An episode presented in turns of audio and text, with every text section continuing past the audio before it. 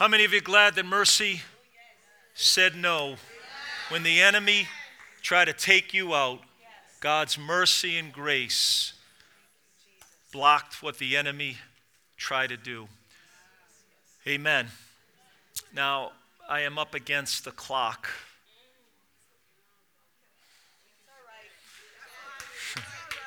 All right. How many will give me an extra five minutes? Five, ten, fifteen, twenty. I'm going to try to, to just do my best this morning to, to be brief and to tie this together. I believe the song that Pastor Lisa just sang is a powerful reminder of God's mercy in our life because we, we have to come to the realization that there is a spiritual battle going on and there is an enemy that is real, that is bent, hell bent on taking you and I out. We're talking about the life of David this morning, and we're talking about uh, continuing our message from last week, where we said that David was able to run towards the giant, run towards Goliath. He ran towards Goliath with faith in his heart, with, with passion in his soul, with a determination to defeat an enemy that had come against the people of God. And David understood that he had the power of God to defeat that enemy when the rest of the army, when the rest of the people of God should have known better, but, but they didn't. They ran in fear. And I believe that many of God's people, uh, many times, I want us today to believe God because giants coming in all shapes and sizes, and their one desire or their one strategy, it's really a strategy of the enemy, and that is to take us out.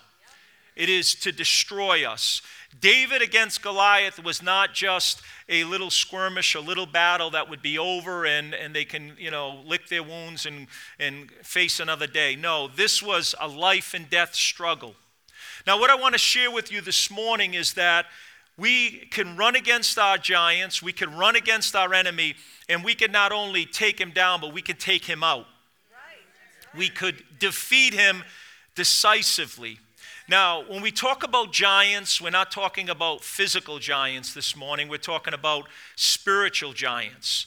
Giants can be any number of things in our life this morning. I want you to hear this, I want you to get this this morning. Giants can be problems, pressures, addictions that we all face from time to time. Giants can cause major problems in our life, threatening to destroy us. So, what is a giant? It's, it's not a literal giant, it's, it's figurative. And I believe any, a giant can be anything that seeks to distract us, deter, deter us, or ultimately destroy us. A giant is anything that is opposed to God's good plan for our lives. Let me say that again. A giant is anything that is opposed. So, what are some other possible giants that we can maybe relate to this morning? There's the giant of fear, the giant of bitterness. That's a killer. The giant of guilt and shame, the giant of loneliness, discouragement, the giant of self destructive habits, and there are giants of addictions. Now, listen, there can be giants of secret sin, secret addictions, and secret lusts that the enemy of our soul wants to use against us to destroy us. The problem in many places, in many churches, and among many Christians, that they don't think sin is that bad. They think sin is something you can play around with and not get burnt. They think sin is something that you can, you know, we're all going to fall into, and so we might as well just go along with it and then I can repent and get out of it. That's not always the case. Jesus said, Whoever commits sin becomes a slave of sin. And sin will bring you into bondage. Sin will destroy your life. This morning, I want to believe that that giant is going to come down, and some of you are going to gain a, a decisive victory, and you're going to cut his head off. Now, the Bible says that David with his slingshot. He took down the giant and he killed him, but he went over, he ran towards him, took his sword, and he literally cut his head off. And he grabbed him by his man bun, and he took him and he, and he, and he displayed it as a victory in his camp. Hello, how many of you listening this morning? Now, I want you to get this this morning. You know, I know personally, I know personally a man in his 50s and, or 60, uh, 60s, he lost his home he was a, a well to do person. He was someone who had worked all his life, but he got entangled in the addiction and the bondage of gambling. And he literally lost his home at the casino by, by, by withdrawing money, taking out a loan, taking out a loan because of the addiction of gambling. Gambling is an addiction. You think you could play around with it, but please be careful. Some of you, uh, uh I'm going to read your mail right now. Some of you want to play the lotto and mega bucks and you want to become the next millionaire or the multimillionaire. I want to tell you that it is an addiction that will destroy your life. I know someone personally, and that could be multiplied many times over, of somebody that got involved in gambling and they blew so much money that they ruined their life, they ruined their family, and they headed down a path of destruction. What is unbelievable, what is mind boggling, that our culture now, that gambling is so prevalent now, that now you watch football, the ESPN commentators, all of the commentators on sports now, now they tell you who's going to win the game, how, what the spread is, what's the under and the over, and how you can bet on the games. And everybody and anybody now can download an app and start to gamble on football, baseball, and sports. God help us. Our culture now has begun to sanction everything that has been sinful and that has been wrong. It is now becoming legal and it is now becoming acceptable. But just because the world accepts it or the world says it's legal doesn't mean it's right and doesn't mean it's good for your soul. I know, I know another person, a Christian man. Listen, I want you to get this. I want you to hear this. In a Christian Assembly of God church, who began to mess around with pay pay view for sex, sex uh, um, online videos, and he literally lost his home. He was a Christian man, was faithful in his church, but he got entangled in the lust and the pornography and began to pay all these websites, whatever they do, however they do it, but he lost his home tens of thousands and thousands of dollars because he got entangled in sin. I'm talking to people here this morning that you are playing around with fire and you think you won't be burned. I know another Christian woman. I'm not talking about uh, hearsay, I'm not talking about uh, reading articles or hearing it from second and third parties. But I know another Christian, I know a Christian woman who literally blew over a $100,000, close to 150,000, a Christian woman snorting crack cocaine. How does this start? It does not start in the, in the end or, or in the extreme or in the, the outlandish and the way out there. It starts little by little, a little pot, a little smoking, a little reefer, a little bomb, whatever they call it today. It's still sin. I don't care if you give it a good name or a new name a little, little, a, a, a, little, a little, where's my phone? A little, a little Facebook uh, scrolling and, and seeing some woman or, uh, well, it's not just the men, some, some, uh, uh, a man, some of you women start to correspond with. You're married, you've got a husband, you've got a wife, you've got a spouse, but you begin to mess around and you think you can get away with it. You think a little, a little playing around won't burn you, but I'm telling you it will because the nature of sin is it's never, ever, ever enough. And you need more, and you need more, and you need more, and it does not end. Now, listen, don't look at your spouse, don't look at anybody and say, Why did you tell the pastor this? Because nobody told me. I know human nature. I know the nature of sin and the power of sin, and not enough preachers are willing to preach it because they're more concerned about their following on Twitter and they don't want to get canceled out and they don't want to lose members. But I'm more concerned with the Word of God and with truth, and I love you too much to not tell you the truth because it's not about my reputation or about who follows me and who comes to church. I got to answer to God. And I plead with you this morning, we need to take cut the head of this giant off. We need to cut it off because that giant is seeking to destroy you. They're hell bent. They're hell bent on destroying us. We're locked in a battle, a spiritual battle. Let me tell you, secret sins will destroy you publicly. There are preachers who began to mess around. There are, there are leaders in the Christian church in this nation that began to mess around. I went to a Bible college that was one of the most famous Bible colleges of its time. You think, you think uh, Steve Furtick is big. You think T.D. Jakes is big. This guy was like the Pentecostal Pope. He was the most famous worldwide worldwide. I won't say what his name was, but he thought he could begin to dabble with pornography. And it led to prostitutes, not on one occasion, but on many occasions.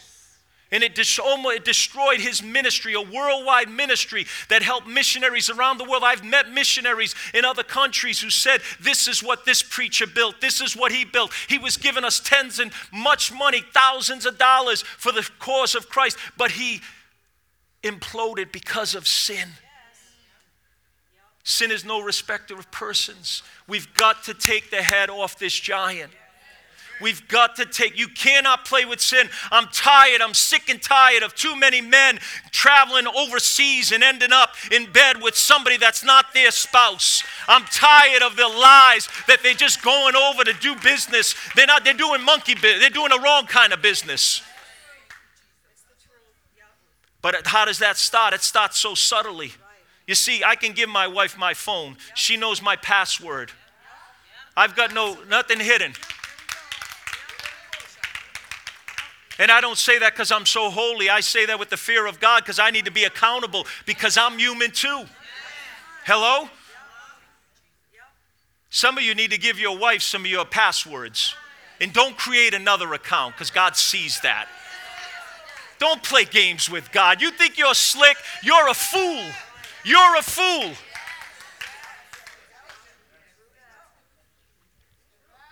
The Bible says a wise man foresees evil and he hides himself. A fool passes on and is destroyed, meaning the wise man makes provision so he doesn't get entrapped. The fool just keeps on walking and walking and thinking he can get away with it. You can't get away with it. We need to cut the head of the giant off. We need to deal decisively with this enemy. Some of you need to become accountable. Some of you, I, I've hit the target in your life. I don't know who you are. I got an idea. No, I'm just kidding. Some of you need to become, you say, well, what do I do, Pastor? How do I cut the head off? Well, you know what? You need to become accountable to somebody.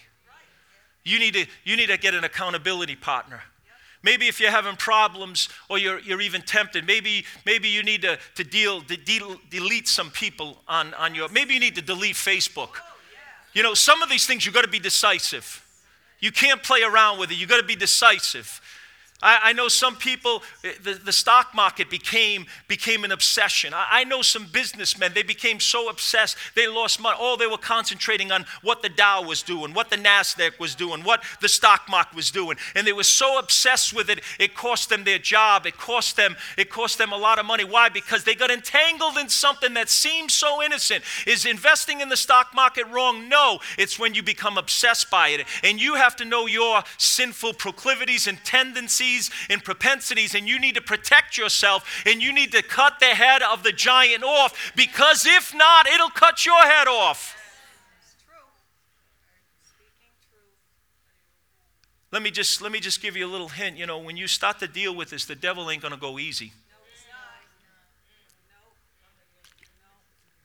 And you know, when you even cut the devil's head off, he's still gonna, he's still gonna give a little last attempt. You say, well, isn't he dead? Well, you know what I, you know what I found out? I heard somebody say, when you cut the head off a snake, the snake still gives one last effort to. So I had to try that. We had, you know, in our little, in our garden, in our back, I used to think they were called garden snakes, but they're Gardner. Gartner. I used to, oh, people say, oh, was that a Gartner? God? Yeah, it's a garden snake. No, the proper word is Gartner. Is that what it is? Okay. anyway, it was in our backyard, and I got out one of my machetes that I got on one of my missions trips. And I said, I'm going to try this myself. So this was about two foot snake, and I and I got it, and it was crawling up the wall, and I chopped it right, right a little below its head, and and and, and it freaked me out because you know what it did? It was still moving even after I chopped. It was chopped in half, and this thing was still moving. You know what that means? That means when you do deal with some things in your life, the devil is not necessarily going to let you go. There's still going to be a reaction. There's still going to be a sense, well, this thing is still alive. But you know what? By the power of Jesus Christ, we can destroy the enemy. We can, we can take him out. I don't have time to do to say all that I want to say, but but let me just say, let me just say the importance this morning is to deal with it. How did David deal with it? I mentioned it last week. David understood his identity in God, he knew who he was. And you and I need to know we have authority and power over all the power of the enemy. That there is still power in the name of Jesus. Come on, we're not backing down from any giant because we know how this story ends. God wants to give you victory. You say, Preacher, it sounds like you're touching areas of my life and I'm getting convicted. I'm feeling kind of guilty, but that's okay. God, you need to come under conviction, but God, God's mercy says no to the devil. The devil wants to take you out, but you can gain the victory if you receive the mercy and the grace of God and turn to God with all of your heart and say, God, help me, deliver me from this sin. Come on, somebody say amen. Secondly, David was able to take this giant out. He was able to defeat this giant because he remembered what God had done in his life. Look what he says in 1 Samuel, and I'm going to I'm going to do this quick. 1 Samuel chapter 17. When, when David says to Saul, your servant, See, see, Saul said to David, You're not able to go against the Philistine. You're a youth. He's a man of war from his youth. But David said to Saul, your servant used to keep his father's sheep, and when a lion or a bear came, took a lamb out of the flock, I went after it, I struck it, delivered the lamb from its mouth, and when it rose against me, I caught it by its beard and struck it and killed it. Wow. Don't mess around with this dude. Verse 36 Your servant has killed both a lion and a bear, and this uncircumcised Philistine will be like one of them, seeing he has defied the armies of the living God. Look what David said Moreover, verse 37 the Lord who delivered me from the paw of the lion and the paw of the bear, he will deliver me from the hand of this Philistine. And Saul said to David, Go and the Lord be with you. What was David doing? He was rehearsing all that God had done in his life. He was saying, Listen, you know what? The same God that gave me some victories here will give me a victory now. Why? Because my faith is grown and I've seen God work. Come on, some of you here this morning, you know what it is to see God work in your life. You, God's answered a prayer, God's blessed you, God's made a provision. Come on, I've heard your testimonies. I know they're real, I know they're true. Today, some of you here, how many of you know it's a blessing just to be in the house of God? Come on, it's better than any county jail. Come on, it's better than any insane asylum. Come on, it's good that we're in the house of God today. See, David was remembering what God had done. He was rehearsing what God had done. You see, we, te- we tend to rehearse the negative in our life. Come on, I fight with that sometimes. I struggle with that sometimes. The setback, the discouragement, and I focus on that. And God has to tell me, listen, let go of those things. I want you to focus on what I'm doing. I want to focus on what I've done, the victories I've given you.